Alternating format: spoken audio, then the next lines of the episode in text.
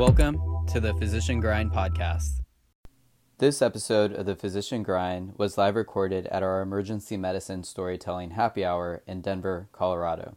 Special thanks to our sponsor, Locum Story, for making the event possible. Learn more about Locum Story at their website, locumstory.com. Thanks for listening. I live in Texas. Um, I grew up very rural. My dad's an ER doc. I'm not, not an ER doc, sorry, he's a gastroenterologist. But I say ER doc because my dad came to New York in the 70s and um, he grew up in rural India. He had that crazy, you know, story, Gujarat. Um, in India, you have to take a test to get into your trade school. So that will determine what you can do. So my dad, like hut, no electricity, whatever and he took the test and he scored like the highest score in the entire state of Gujarat, which is a state with millions of people, and that gave him the option to become a doctor. So from there, he came to America in the 70s when we had a huge physician crisis. And um, after that, he decided when he came to America, he was like, I want to go work in places where people will not accept us. My mom was like, You're. Can I swear on this? I don't know. Is that okay? Okay. My mom was like, You're fucking crazy. Because my mom is very social, my dad is very quiet. You go to our, my sisters got married, it's like the whole side of my my sister, like my mom's side, they're all chatting and bubbly. My dad's side, they're all quiet and whatever. And my dad wanted to go work in a rural part of America. So he went to the Appalachia, and this was back in the 70s, 80s of coal mining towns. And they were the only immigrants there, period. But you got to realize my dad was a gastroenterologist living in the Appalachia. And back in the 70s, I was like, Did you ever get racism um, in the Appalachia?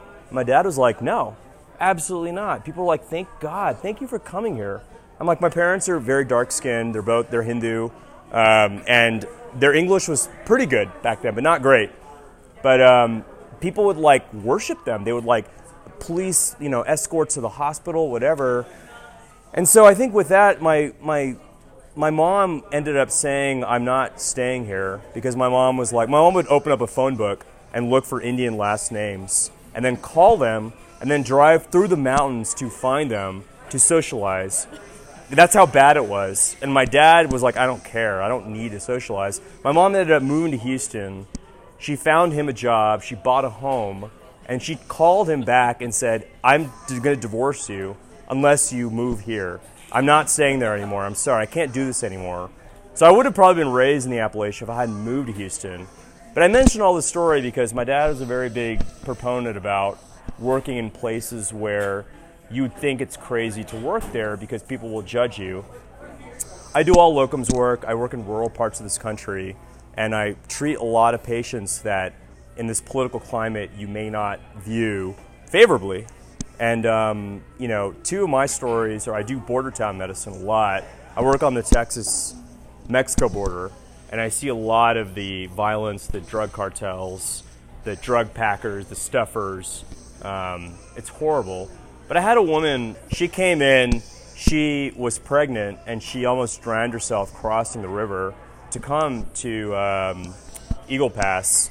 Um, and they brought her to the ER because she was having vaginal bleeding and she was pregnant. And so I did an ultrasound on her, and she had twin gestations. She'd never seen an ultrasound of her ch- children at all. And so I showed her the ultrasound and whatever, and she's smiling and great and whatever. We sent her home. And then I ended up going back to Houston, and Eagle Pass is like very far from Houston. It's about like five hours on the border. And um, she ended up, I was working in Houston about a month and a half later, and I was in our one of our busiest ERs there, and I was like running around seeing all these patients, and then completely randomly, she was in the hallway. That same patient from this rural border town to Houston, and she recognized me, and I speak Spanish. She speaks Spanish. She works in Texas, and we recognized each other. And I was just like, "What are you doing here?" And she ended up going from there to two other detention facilities to Houston, and sadly, with our laws now, she's going to get deported back to the city where her life is being threatened, and such is our political climate right now. But um, I don't know what any of that means, but I think it's just so bizarre and so strange. And those the kind of experiences you have as an ER physician. You're like, wow. And she was like, thank you for showing me my children. And there's like two twins. that will end up being American citizens because they'll be born, you know, here. And that was her entire goal because of the horrible conditions she was in um, in uh, in Mexico.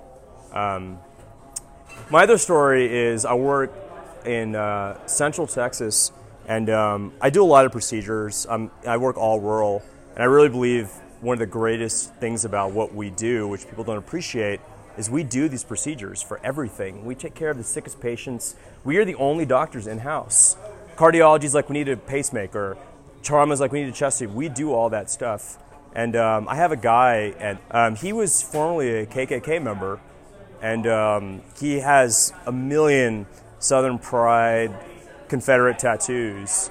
And um, I saw him very regularly because he's also cirrhotic.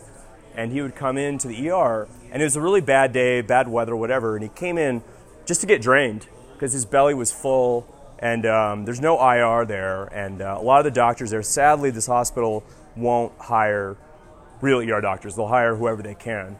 And so he came in to me every every month to get drained. And every time I drained him, it's very ironic because I'm Indian, the nurse African American, the registration Asian, and my scribe Hispanic. And the part where I, where I drain him is through his swastika on his abdomen. And I'll tell you something about this guy. He's the absolute nicest guy ever. So I really, people talk about racism now and how divided our country is. And I'm just like, when people get sick, it's, it's, it's so different. And, and none of us judge him. We take care of him. He's so polite. He's so kind. He's nice to everybody. And I just, I don't know, like you work in these parts of this country where, I mean, I, I, don't believe what people say in the news about how much we all hate each other and how divided we are. I think as doctors, as ER doctors, we really see that first line because we really take care of everybody. We don't ask for your insurance. We don't say, sorry, you have Medicaid. And I don't know. I think it's a very beautiful thing. It's something we all need to like celebrate. So, anyway, cheers. Cheers to that.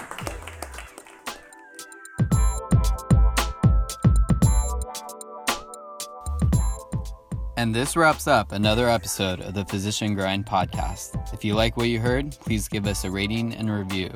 The Physician Grind podcast is a forum where healthcare providers can share stories. If you have a story you'd like to share, email us. Our contact information is in the show notes. Thanks for listening.